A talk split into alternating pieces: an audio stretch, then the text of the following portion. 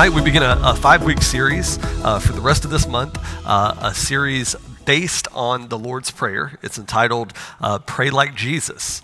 And uh, so tonight, what we're going to do is uh, we're just going to begin by uh, opening into the Lord's Prayer. And what we're going to do each week is just kind of break it down uh, stanza by stanza, kind of unpack what Jesus is really trying to say here. Now, if you've ever read the Lord's Prayer in uh, Matthew or in Luke, uh, you realize that there are a lot of different translations. Uh, there are a lot of different variations, even. There have been people who have uh, gone outside of translations and wrote their own variations of the Lord's Prayer. Um, there was a, a, elementary school boy who was uh, praying the Lord's Prayer one night, and uh, as he was reciting it, he began with "Our Father who does art in heaven. Harold is his name, and uh, I thought uh, I thought this kid needs help. This uh, he needs to he needs to be here tonight, but. There are some that have created their own variations of the Lord's Prayer. But as far as translations go, what we have done, as you know, uh, we read the Lord's Prayer every Sunday morning. And so what we've done is we have kind of taken three different translations of the Bible. We've taken uh, the NASB, the New King James Version, and the ESV, and we have kind of married them all together. Um, we're not doing a disservice to the scripture. What we're doing is we have tried to figure out a way to get the most accurate meaning of the text to communicate what Jesus' heart was behind the prayer. And so, uh, even the scripture that we'll read on Sunday morning, you're probably not going to find that exact translation in, in, or that exact wording in any one translation. But again, it's because we have kind of taken and we've married a couple of the different translations together. And so tonight we're going to um, open with the Lord's Prayer, but we are going to uh, begin with this first stanza Our Father who art in heaven, hallowed be thy name. Uh, let me give you a little bit of a backdrop of where we're at. We're in Matthew chapter 6, is where we're going to begin this. Now, in Matthew chapter 5, Jesus, he has already begun his public ministry. He's probably around the age of 30 or 31 and he goes up on a hillside and he he releases this sermon that we call the Sermon on the Mount. And basically, he is on this hillside. I've been there in Israel, and uh, it's an incredible setting that Jesus chose that is filled with grass, and it's almost like um, this bowl so the acoustics could go and he could speak to the thousands and thousands of people that were there. But as Jesus is uh, giving this Sermon on the Mount, it takes us all the way from Matthew 5, 6, and 7. In Matthew 6, what Jesus does is he begins to talk to them about prayer. He talks to them about how accessible the Father is. He talks to them about what answered prayer looks like. He talks to them about the motives of their prayer life. And he gives an example here starting in verse 9. Uh, you can read if you have your notes or it'll be on the screen. Uh, the scripture reads this Jesus said, Our Father who art in heaven, hallowed be thy name. Thy kingdom come, Thy will be done in earth as it is in heaven. Give us this day our daily bread, and forgive us our trespasses, as we forgive them that trespass against us. And lead us not into temptation, but deliver us from evil. For thine is the kingdom, and the power, and the glory, forever and ever. Amen. Now, there have been a lot of books and teachings revolving around the Lord's Prayer. Some people have viewed the Lord's Prayer um, kind of as a template of prayer, if you will, a type of model of prayer. As a matter of fact, this is the way that I have viewed the prayer uh, for most of my life. I'm not saying it's the only way to view the prayer, but uh, it's definitely the, the mode that I have chosen. And on the fifth week, uh, here at the end of the series, what I'm going to do for you, I've, I've used the Lord's Prayer as a template for my prayer life for years. And so, what I'm going to do is I'm going to go just take that entire teaching time and I'm just going to go with you stanza by stanza and show you how I break down uh, my prayer life with the Lord's Prayer as a template. But there are some people that only view the Lord's Prayer as the model prayer. In other words, they're saying that it's not a model or a template, it's the only way that you should pray. Okay? And so they do not say that you should say, Our Father in heaven, we worship you, we bless you. They're not saying that. They're saying you go word by word, phrase by phrase, line by line. That's how it's to be done.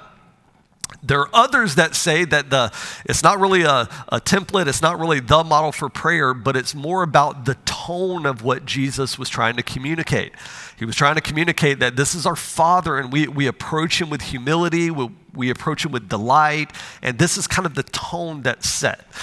Now, I'm going to disagree primarily with that uh, certain type of approach because I think there's some error there. Um, but beyond getting in that, we are going to treat this uh, mainly as a template as we go through this series. Let's pray together. Father, we do love you tonight. I thank you for the word of the Lord. I thank you it's alive and it's powerful, and your spirit is moving when we open it. I pray tonight, Lord, that you will uh, speak to our hearts. Uh, I'm reminded that as a pastor, we are just basically reminding people of things they already know. But I know that even as we do that, Lord, your spirit is quickening us and you are encouraging and you're strengthening us. And so I want to pray for that strength to be our own tonight and that you would be glorified in all this in Jesus' name. Amen, amen, and amen. I think I may have uh, uh mentioned this before, but when I was growing up, my dad worked in the oil fields. So he um, oftentimes he, he would either work in the oil fields or sometimes he would have to go offshore on, on oil rigs in the Gulf of Mexico. Uh, we lived in uh, the panhandle of Florida, a little town called Milton, Florida, and so that was like our hometown. Most of my life, I was I was um, being raised there.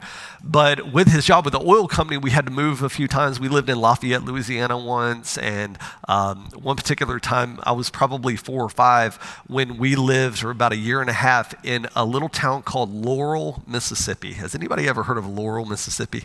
All right, it is the smallest town you could ever imagine. There was not a lot going on, but I was only four or five, so it didn't matter too much. But I remember uh, being being in Laurel, and and I was so young. It's one of the one of the earliest memories that I have. I remember one time my dad had to go offshore, and he was going to be gone for a week, week and a half, something like that. And while he was offshore, from time to time, they would they would make them wear these gas masks. And when they would require them to wear the masks, they would make all the men on the ship shave. They would have to be clean shaven so that the gas mask would fit nicely around their face. Now, my dad had always had a beard. His, eh, from, from my earliest memories, my dad always had a beard. And I remember this particular time when we were living in Laurel that he had gone away, and when he had left, he had had a beard. And when he had come back, I remember my mom saying, Dad's home. And so we all ran to the door. But when I ran to the door, another man opened the door because it did not look anything like my dad. He had shaved his face. And I'm not sure if you've ever been around a man who has a beard for a number of years and then they shave your face. It is a frightening, shocking, it's like taking a cat and shaving it. It, it just looks bizarre. And, uh, so, as a four or five year old kid, I see this man, and there's a resemblance of my father, but it's not my dad. And so I run. I ran to the back of the house. I hid. I wouldn't come out. I was crying. My mom was trying to console me. I said, No, I, I want my dad back. This is not my dad. All these kind of things. It was really, it was honestly traumatic. It's one of the earliest memories that has stuck with me my entire life. Now, the reality is this is that he wasn't any different he was still my dad. The difference was is that I had never seen him quite that way before. Does that make sense? As Jesus begins to pray the Lord's Prayer, he is doing something that is absolutely revolutionary. It's something that really hadn't been done up to that point. And one of the most revolutionary parts of the entire prayer is the very opening sentence where he says, Our Father who art in heaven. And the reality is is that it was revolutionary because up to that point most rabbis at least in, in written form most rabbis had never addressed God as Father. Now, I'm sure that there, there were some that, that did in prayer different things, but this was a monumental moment because Jesus is before thousands and thousands of people and before religious leaders and Pharisees, people that could take his life, he is addressing God Almighty as his Father in heaven, one of the very first to ever do it.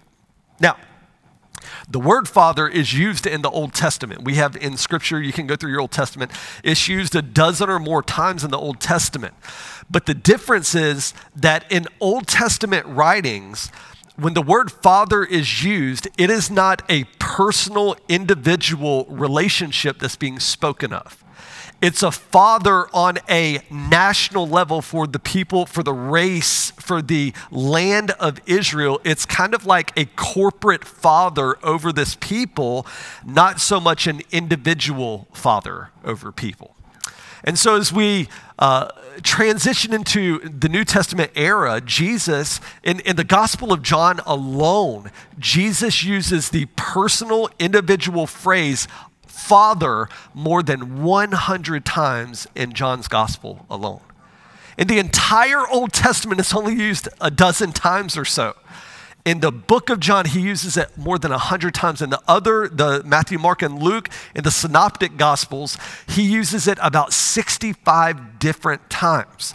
And so it's a revolutionary move that he's making when he begins to pray to God as if God are his individual father. Now, reality is this Jesus could have used a plethora of different names to address God as right? He could have used Adonai.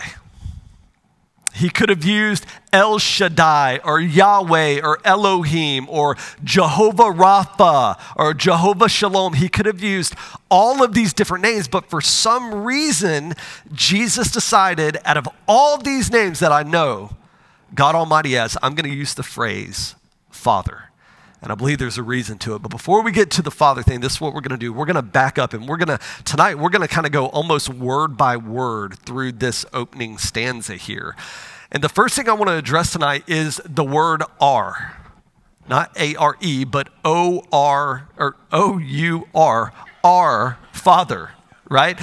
So the question comes up as Jesus is praying, Our Father the question comes up is God really our Father? Right? We've heard it said in American culture. You've heard people say, well, well, we're all the children of God. Right? You've heard people that are not even religious or people that are not a part of the Christian religion, they'll use the phrase, they'll say, well, you know, really, we're all the children of God. The question is, are we really all the children of God? And I would say, I would say yes and no.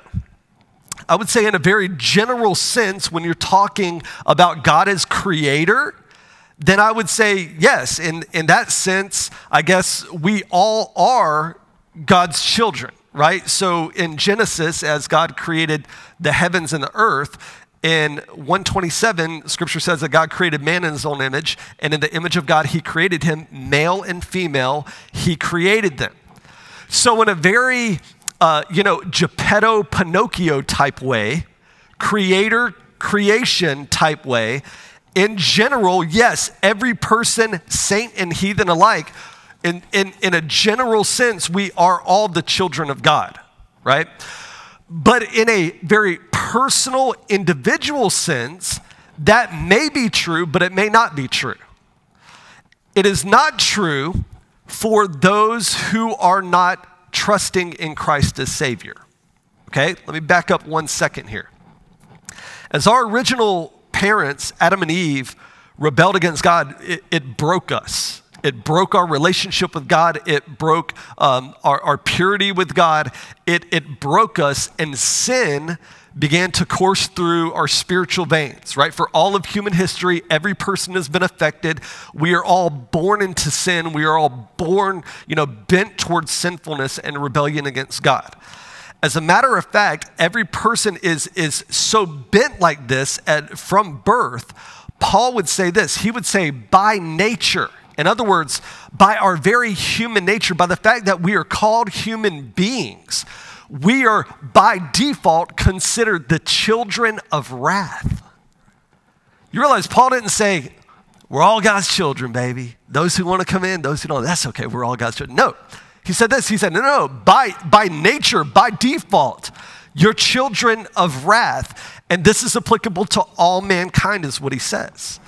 And so, in a personal, individual sense, no, we're not all God's children. Those who are outside of the body of Christ, those who have not trusted in Christ, are not technically, in a very personal sense, the children of God. The good news is this is that the opportunity exists for anybody to become a child of God.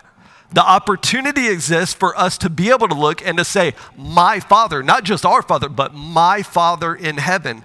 The opportunity exists. Um, uh, Paul would write to the Galatians, this is what he says. He says, You are all children of God through faith in Christ Jesus. So you understand what he's saying? He's saying, through Christ Jesus, you can be a child of God. But the caveat is that you have to have faith in Christ Jesus. And so we understand that for some people, in a very individual, personal sense, some people are the children of God by choice, other people are not by choice. Jesus even said this in, um, in John 8, at the latter part of John 8, Jesus is having a discussion with some of the religious leaders. And Jesus makes this statement he says, If God were your father, you would believe in me. You notice what he said? He said, if God were your father, which, which indirectly means this that some people, God is their father, and some people, God is not their father. But again, the choice remains for all of us whether or not he can be our father is by our choice. So, following the, the R is the next word that I really want to focus most of our attention on tonight is the word Father, our Father.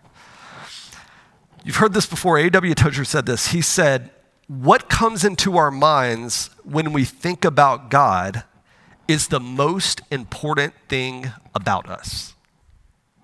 What comes into our minds when we think about God is the most important thing about us. The reality is this if we're going to associate God as a father figure. That carries enormous ramifications based on how we view our fathers on earth. It can either mean a really good ramification or it can mean something that is absolutely detrimental because the reality is this is that many of us were not raised with good and godly fathers many people, many Christians were raised with fathers who were not good to them. Uh, there was a, um, a few years ago, there was, um, there's, there's a pastor, his name's Louis Giglio. He, he leads an incredible uh, next generation ministry, and um, he talked about six different categories of fathers. Now, obviously, you understand there's more than six categories of fathers, but he was basically saying that, that pretty much, for the most part, all of us can associate our father in one of these six categories. And so he talked about the first category being an absent father. You may have been raised in a home where there was divorce and your father wasn't really a part of the picture, or maybe your father was just disinterested in your life for, for whatever reason. And the trouble with being raised in a home like that is oftentimes we can project that onto the image of our Father in heaven right? So, this is where a lot of agnostic people, this is where their approach comes from that yes, I may believe that there's a God, but if there is a God, he's uninterested, he's distant. When I pray, he doesn't answer. When I pray, he doesn't hear. He's off just letting everything in my life kind of spin out of control. This is oftentimes a result or a mindset of someone who has had an absent father in their life, okay? The trouble with that is that we know that God is not an absent father. Uh, scripture, time and time again, there, there are a thousand examples that we could give that prove to us that God is very present in our time of need, not just in our time of need, but He is present at all times and in every situation. And so some people suffer from uh, a, a, broken mentality and, and project this image of an absent father on God. Number two, some people project this image of an abusive father on God if you were raised in a home where there was emotional abuse or verbal abuse or physical abuse, God forbid, that very well could have an effect on how you view God as our Father. Okay?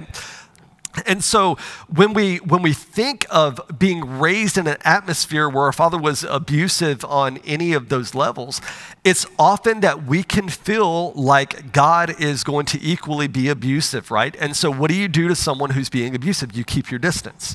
Right? You may have to live with them, you may have to grow up with them because they feed you and they put shelter and clothes on you, but you definitely keep your distance because you don't want to be abused by them any further. And oftentimes, what happens is we develop this mentality where there's a fear of the Lord and we begin to put distance between Him and us. A third type of father that so many people, so many people, including myself, struggle with is a performance based father. This is the type of dad that you knew loved you growing up, but you also knew that you had to, on some level, you felt like you had to earn their love you had to earn their blessing. In other words, they were always, um, you know, at, at the sporting events or looking at report cards or whatever, but there was always this fear that I'm never going to measure up. Right? If, if I don't make a certain grade, I'm not going to get blessed. If I don't, you know, perform well in certain activities, then my dad's affection won't be as strong as if it would be if I did perform well right? It's a performance based mentality. The struggle is that oftentimes, see, this is one that I most closely relate with. I've struggled my entire adult life since I became a Christian. I've struggled my entire adult life with the mentality that I have to perform at a certain level to please the Lord. It's always been a struggle for me to believe that God loves Corey just because he's Corey. It's always been a struggle for me to believe that. And the struggle would be that sometimes I would get to a place and I would feel like I've been set free from that and that, man, I just, I am walking in grace and I'm swimming in all this and loving it so much. But the reality is, is that there, there would be so many times I feel that freedom, but then over the course of time, I feel myself slipping back into that mentality, right? I remember one time just being so frustrated, being so frustrated because what I was feeling was not aligning with Scripture.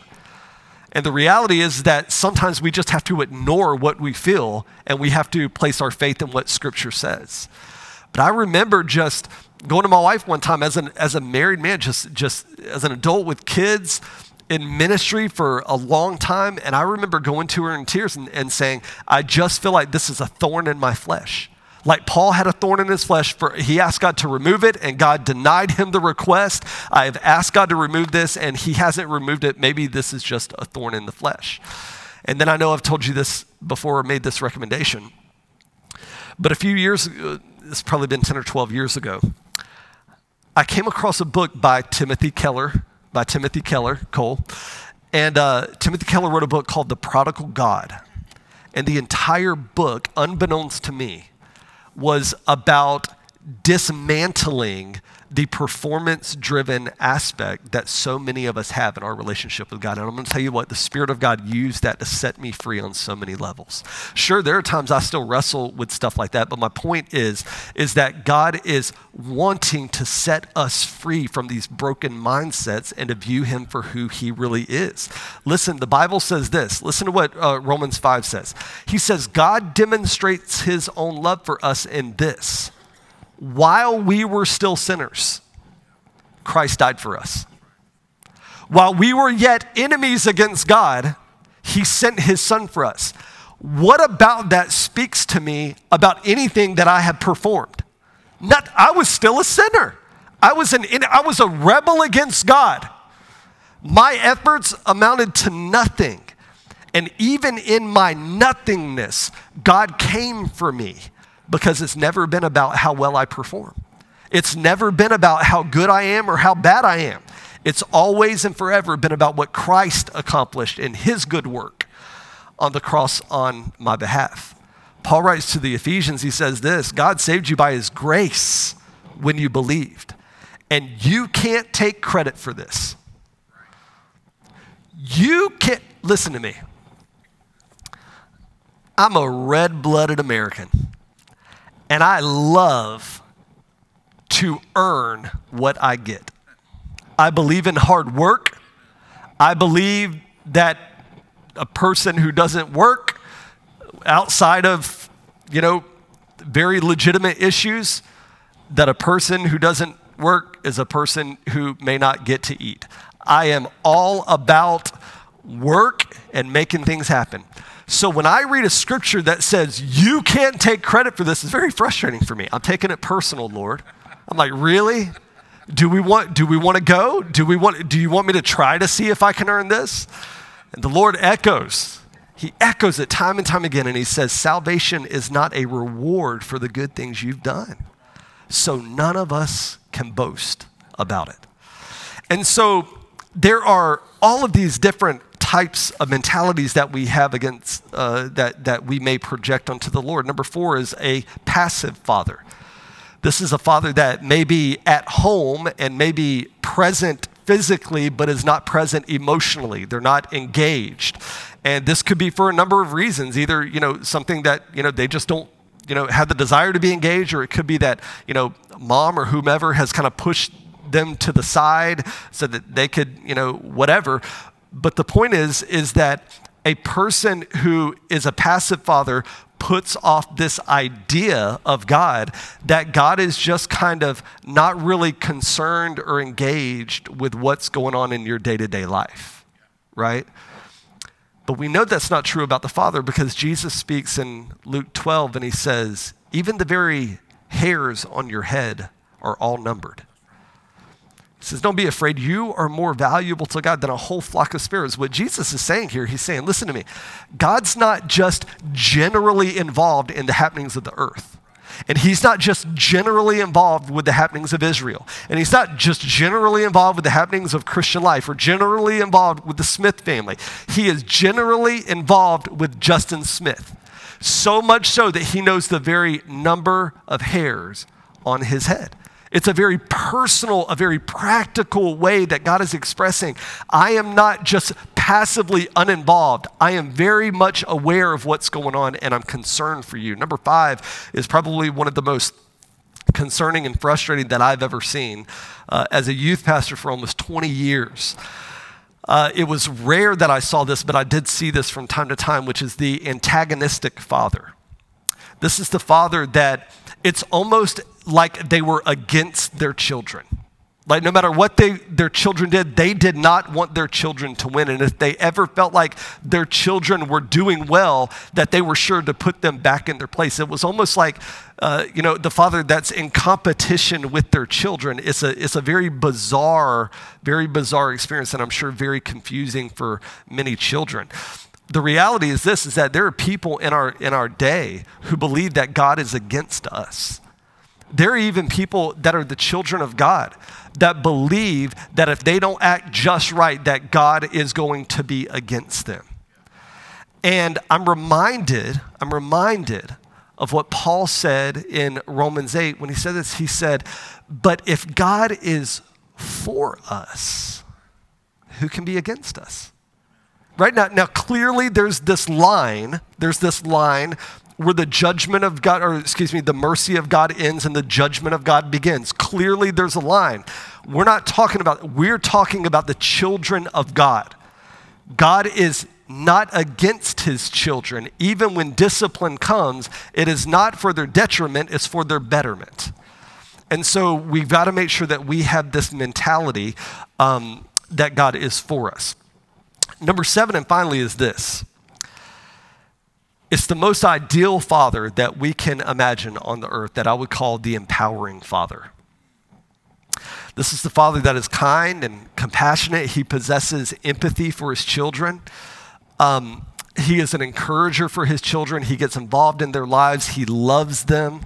Um, the other day, ironically, I was I was talking to my oldest. Uh, most of you know uh, I have a one year old and a twenty year old and a whole bunch in between. And um, I was talking to my twenty year old the other day, and um, she was asking something. I can't remember the exact conversation, and uh, she said, "I love you." I said, "Well, I love you too because you're my favorite." And she said, "She said what?" I said, "You've always been my favorite." just like Easton's my favorite, and Ella's my favorite, and Emery's my favorite, and Aubrey's my favorite. You're, you're my favorite, Autumn. So, so it, it's one of those things where, where you have to understand that, that when God views us, it's not like he looks at Pastor Glenn and he loves Pastor Glenn more because he's got a beautiful, buttery voice, okay, and sings really good. It's, it's not like this, this un you know, this unequal love that he chooses to pour out on some because maybe they pray more or because they perform better. It's, it's nothing like that. The, you've heard it said, the ground is level at the foot of the cross, right? The love is overwhelming. The, how great the love that God has poured out on those that he has called his children, the sons and daughters of God. And so um, there is this empowering moment. And, and let me just say this for, for those fathers, that are the empowering earthly fathers. It's not that these fathers are perfect, right? But it is usually that these fathers are godly men. And as a result of being godly men who are invested in the lives of their children, the image of God inside of them that is broken and, and distorted a little bit, it's a little more clear as a father and a reflection of the Heavenly Father. It's a little more clear than those who are not within the body of Christ. And so they represent who God is in a really, really powerful way. Now, God is full of all those attributes, right? All those positive things, but the Father is also not a pushover. In the same way that an empowering earthly father isn't just going to let you run all over him right? There's discipline that needs to be had at certain times. Three different times in the New Testament, Jesus, one time, and I think Paul twice, uses the phrase Abba, Father. Now, if you were in Israel today, if you were in Jerusalem and you know you see little kids running around, they'd be running around saying Abba. They're, they're saying, or, you know, they're, they're calling out for their, their papa. That's, that's literally what it means. It means daddy. Whereas father is more of a, an authoritative tone. Does that make sense? And so time and time again, this phrase is used, Abba Father, indicating that yes, God is our daddy, but God is also our disciplinarian, right? He will, he will do what needs to be done, but He will lick our wounds after He's done it so that we can fulfill the destiny that God has called us to, right? He's not this grandfather. Um, or great grandfather that just kind of lets us, you know, do and run and do as we please. God is still guiding us and guarding us so that we can fulfill the purposes of God in our lives. It is so vitally important that we understand this relational aspect as we pray. If we get everything else right in prayer, but we miss this relational connection, we've missed it all. We've just missed it all. And I, am I'm, I'm trying not to be over dramatic or to overemphasize that, but the reality is it's true. We have missed it because then God is no longer our father, then either we are his slave and he is our master, or vice versa if we try to make it out to be like that. So we have to maintain this posture that we are sons and daughters and he is father and king, right? J.I. Packer wrote this in his book, Knowing God. This is what he said. He said, If you want to judge how well a person understands Christianity, find out how much he makes of the thought of being God's child and having God as his father. If this is not the thought that prompts and controls his worship and prayers and his entire outlook on life, it means that he does not understand Christianity very well at all. For Father is the Christian name for God. Father is the Christian name for God. And for us as his sons and daughters, how disheartening for him must it be when we come before him, when he is when he has opened the doors wide and he said, As my sons and daughters, just come just come, just come. But then we approach him as if he is a militant figure, as if we approach him as if he is this police officer, as we approach him as if he is there to harm us instead of to help us.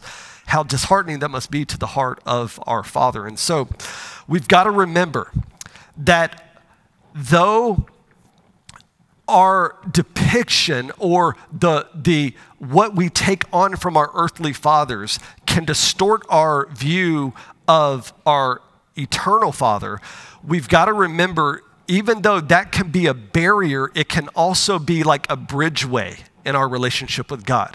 But we've got to do the hard work of dissecting that and figuring it out and saying, okay, Lord, I was raised in, the, even if you were raised with an empowering father, it's still good to go before the Lord and say, although I was raised with an empowering father, I know he is not the, the perfection of my heavenly father. I know, I know he's still broken. Father, show me who you are. Even through his life, show me who you are as my father. And we hope that we believe that God will absolutely do that. And so, our Father who art in heaven, number three. The phrase art who art in heaven is incredibly potent in this. If we just claim that God is a father who is not in heaven, that makes him just a father like we are fathers. And as I've said a thousand times before, God, though He relates with us on human terms, God is very other than what we are. He is, he is not us. He is not like us. We are made in his image, but even that, again, there's a distortion there. He is very different than what we are, being the divine being. And so, with that, when we say our Father in heaven, what we're doing is we are elevating his status when we say our Father, we are, we are approaching Him in the throne of grace. We, we are coming into His arms. But when we reveal that He is our Father who's in heaven, what we're reminding ourselves is that yes, He is our Father, but He's also our King, right? He possesses all power, He possesses all knowledge. He possesses these incredible attributes that make Him who He is. And so, as we begin to look through the, the, the different attributes of God, of Him being all knowing and Him being present at all times, even in our worst and best moments in life, we're reminded of the tender, loving compassion of our God. The Bible says this in, in Psalm 139 I can never escape from your spirit. I can never get away from your presence. If I go to heaven, you are there. If I go down to the grave, you are there. If I ride the wings of the morning, if I dwell by the forest oceans, even there your hand will guide me and your strength will support me.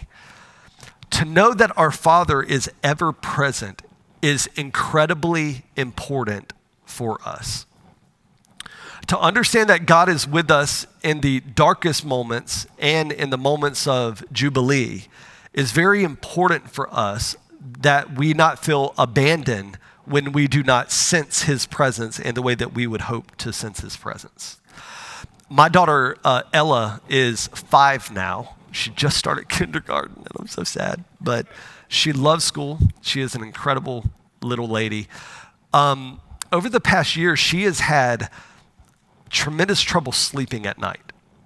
She has nightmares almost with almost without, exception, I would say five out of seven nights a week, she wakes up in the middle of the night crying, upset, nightmares. And what I've learned is that sometimes when she's having the nightmares, I'll go and try to wake her. I just want to jolt her out of it, you know. And so, so I'll shake her a little bit. Hey, baby, dad, you know, I'm right here, you know. What I've found is that I always can't wake her up. As a matter of fact, mo- the majority of the time, I can't wake her up. It's like she's so deep in her sleep and so deep in this moment that I can't even shake her awake.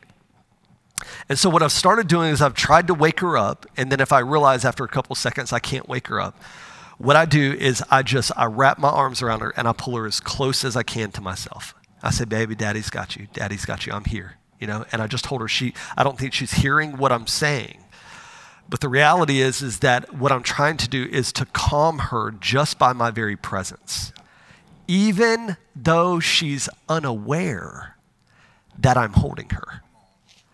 I am I'm believing I'm settling something inside of her, even though she doesn't realize it. And, and I believe that to be true because of this.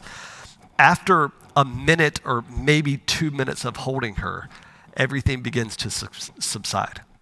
Even if she is still asleep, it begins to subside. And I just want to remind us that, that even in the moments where we don't sense the presence of God on us. The moments where it feels like he's nowhere to be found, it feels like we're trapped in nightmares, it feels like he is a thousand miles away. That does our feelings never have an impact on the reality that God is ever present with us as his sons and daughters, Jesus, as he's going away, even physically with his disciples, what does he say? He says, Fear not, I will not abandon you. I told you I would, and I will come for you. And the reality is that we have got to remember that even in the best and worst times, even when we don't realize it, the loving hands of the Father wrapped around us, He's with us. He's, it's a promise. It's not something said to make us feel good.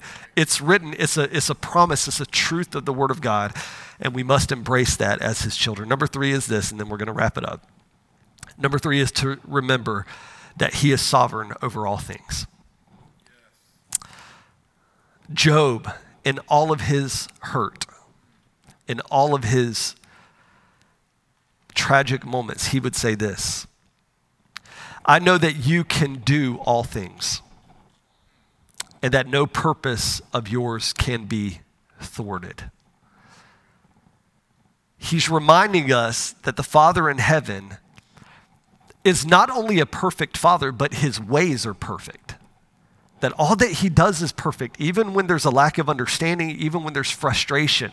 There is another level that God operates at where he says, Listen to me, my thoughts are not your thoughts. My ways are not your ways. My, my ways and my thoughts are so far and beyond. They're otherworldly than what you can imagine. But as a father, he trusts us to trust him in this moment. You see, the sovereignty of God is not about control, right? The sovereignty of God is not about what he can control or, in many people's minds, manipulate. The sovereignty of God is about his care and concern for humanity. His overwhelming strength that he puts on display is primarily to come for his people that he loves and he cares for. Listen, when Jesus use this phrase, this would have been shocking not only for the Jewish people, but for the Greeks as well. Because the Greeks understood, you see, when, when the Greeks talked about their father, their pateras, their, the Greek understanding of fatherhood was a father that had absolute power and sovereignty over his family. They could do nothing outside of his words. They could do nothing outside of his blessing. If he did not want them to eat that day, they couldn't say a word about it. He had absolute dominion and absolute control over the moment. So, for Jesus to step on the scene and to begin to talk about a father that's sovereign, that possesses absolute control, but in his control, he's concerned would have been an absolute paradigm shift for so many people in that audience because a compassionate father would have been a very foreign concept to so many people in that land for that day. Now, the last thing that we're going to mention really quickly in the last four minutes is this. The last little tag onto the opening stanza Our Father who art in heaven, hallowed be thy name. A few years ago in, in uh, uh, graduate studies, we had to study the religions of the world. Pastor Glenn and I had that class together. And um, it, was, it was not just a survey of these different religions, but it was a deep dive into um, these religions. And I remember in, in different conversations, we would, we would be talking, and, and almost simultaneously, uh, we were having a conversation talking about how, how, after we left from reading one of the chapters of the book, we just felt like this sense of oppression just over us. I mean, it was just a very dark time of study and, and learning about all these religions. And in one of those courses, we were studying about Hinduism. And one of the, the statements that were made in the study of Hinduism is that when people approach Krishna, they often approach him as on, on, on many different layers, right? So they approach him as Lord, as child, as master, as friend, as lover. Um, just so many different angles they approach their deity as. And as I thought about that, I thought, man, that, that just seems so bizarre on so many levels. But then I started thinking about modern Christianity in some circles and how many Christians across Western culture treat God in the very same way. We don't treat him as hallowed, uh, to be reverenced, to be honored, but sometimes we treat the Lord far too casually as our friend. Now, God is a friend of sinners, but there is a difference in how Jesus treats us as friends and how we treat him as Lord. There is um, this um, temptation, maybe, to treat God as a servant. There is this temptation to treat God as a wish maker. There's all these different temptations when the stark reality is that God is none of those. He is the sovereign Lord who's to be honored and respected. You've heard people talk, right? Even in even in joking, you know, people say things like, "I'm going to talk to the big guy upstairs," you know, or or something like that. Um, we, you know, I, have I've sat with people, uh, especially younger people, being a youth pastor for so many years, and you know, we'll we'll sit at a meal and and they'll say, "Oh, I want to pray," and they'll start praying. They'll be like, "What up, God?"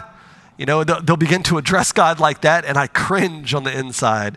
But I have grace because I understand they're just growing in their faith. But my point is, is simply this is that God is, is not a being that should be approached haphazardly.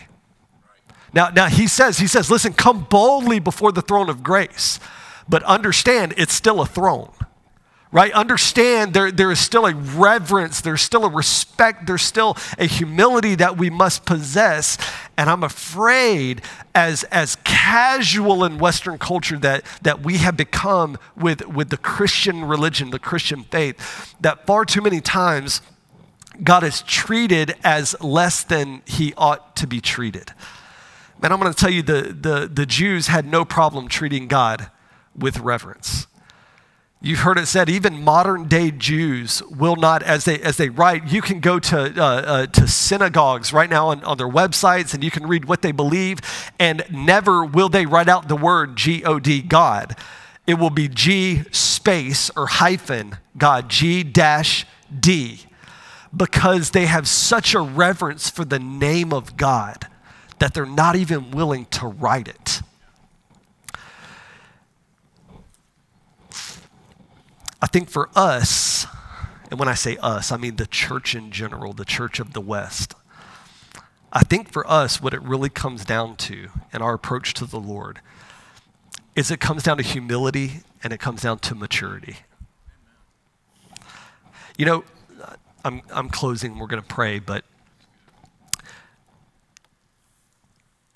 I have five kids in my home, and sometimes my kids will be in various parts of the house, and I will sometimes call out for one of my kids, right? And being kids, what do they do?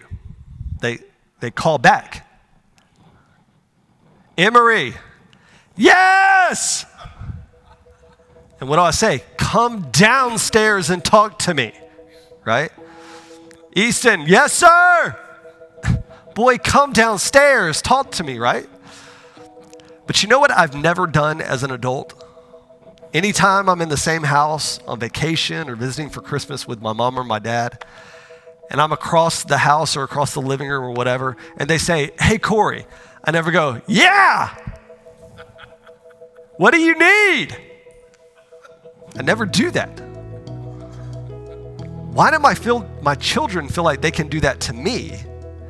But as an adult, I would never do that to my parents. I would never do that to my girl. I would never approach them like that. The difference is, is simply that it's humility and maturity. I have an understanding that for my parents, I need to honor them and I need to walk humbly before them. And I'm mature enough to understand that every adult that I speak to needs my undivided attention and they need my interaction not to be hollered at from across the room.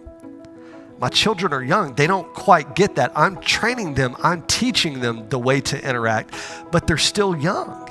They're, they're not quite mature yet in the Lord. And I think sometimes in Western culture, that we are that that that so many walk in a level of immaturity that we just casually approach God however we feel like approaching God that day as opposed to walking in humility and maturity and understanding. No, I, I don't just talk to him the way that I talk to another human being. I'm talking about the omnipotent God of the universe, God Almighty, who loves me and cares for me, but still sits on a throne because he's mighty. Amen. Father, will you help us, all of us? Start with me, Lord. Continue in me to see you as Father when I pray to walk with love and honor and respect for you, but to enjoy the pleasure of sonship. Help my sisters to enjoy the pleasure of daughtership with you, Lord.